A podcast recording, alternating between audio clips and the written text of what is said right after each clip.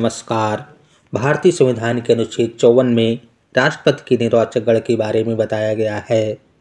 इस अनुच्छेद के अनुसार राष्ट्रपति का निर्वाचन ऐसे निर्वाचक गण के सदस्य करेंगे जिसमें क संसद के दोनों सदनों के निर्वाचित सदस्य और ख राज्यों की विधानसभाओं के निर्वाचित सदस्य होंगे तथा अनुच्छेद 55 में राष्ट्रपति के निर्वाचन की रीत के बारे में बताया गया है।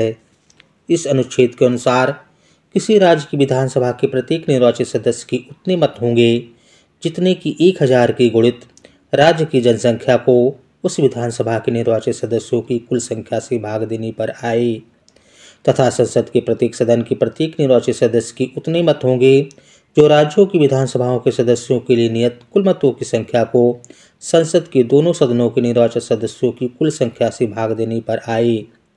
राष्ट्रपति का निर्वाचन आनुपातिक प्रतिनिधित्व पद्धति के अनुसार एकल संक्रमणीय मत द्वारा होगा और गुप्त मतदान होगा। जय हिंद, जय भारत।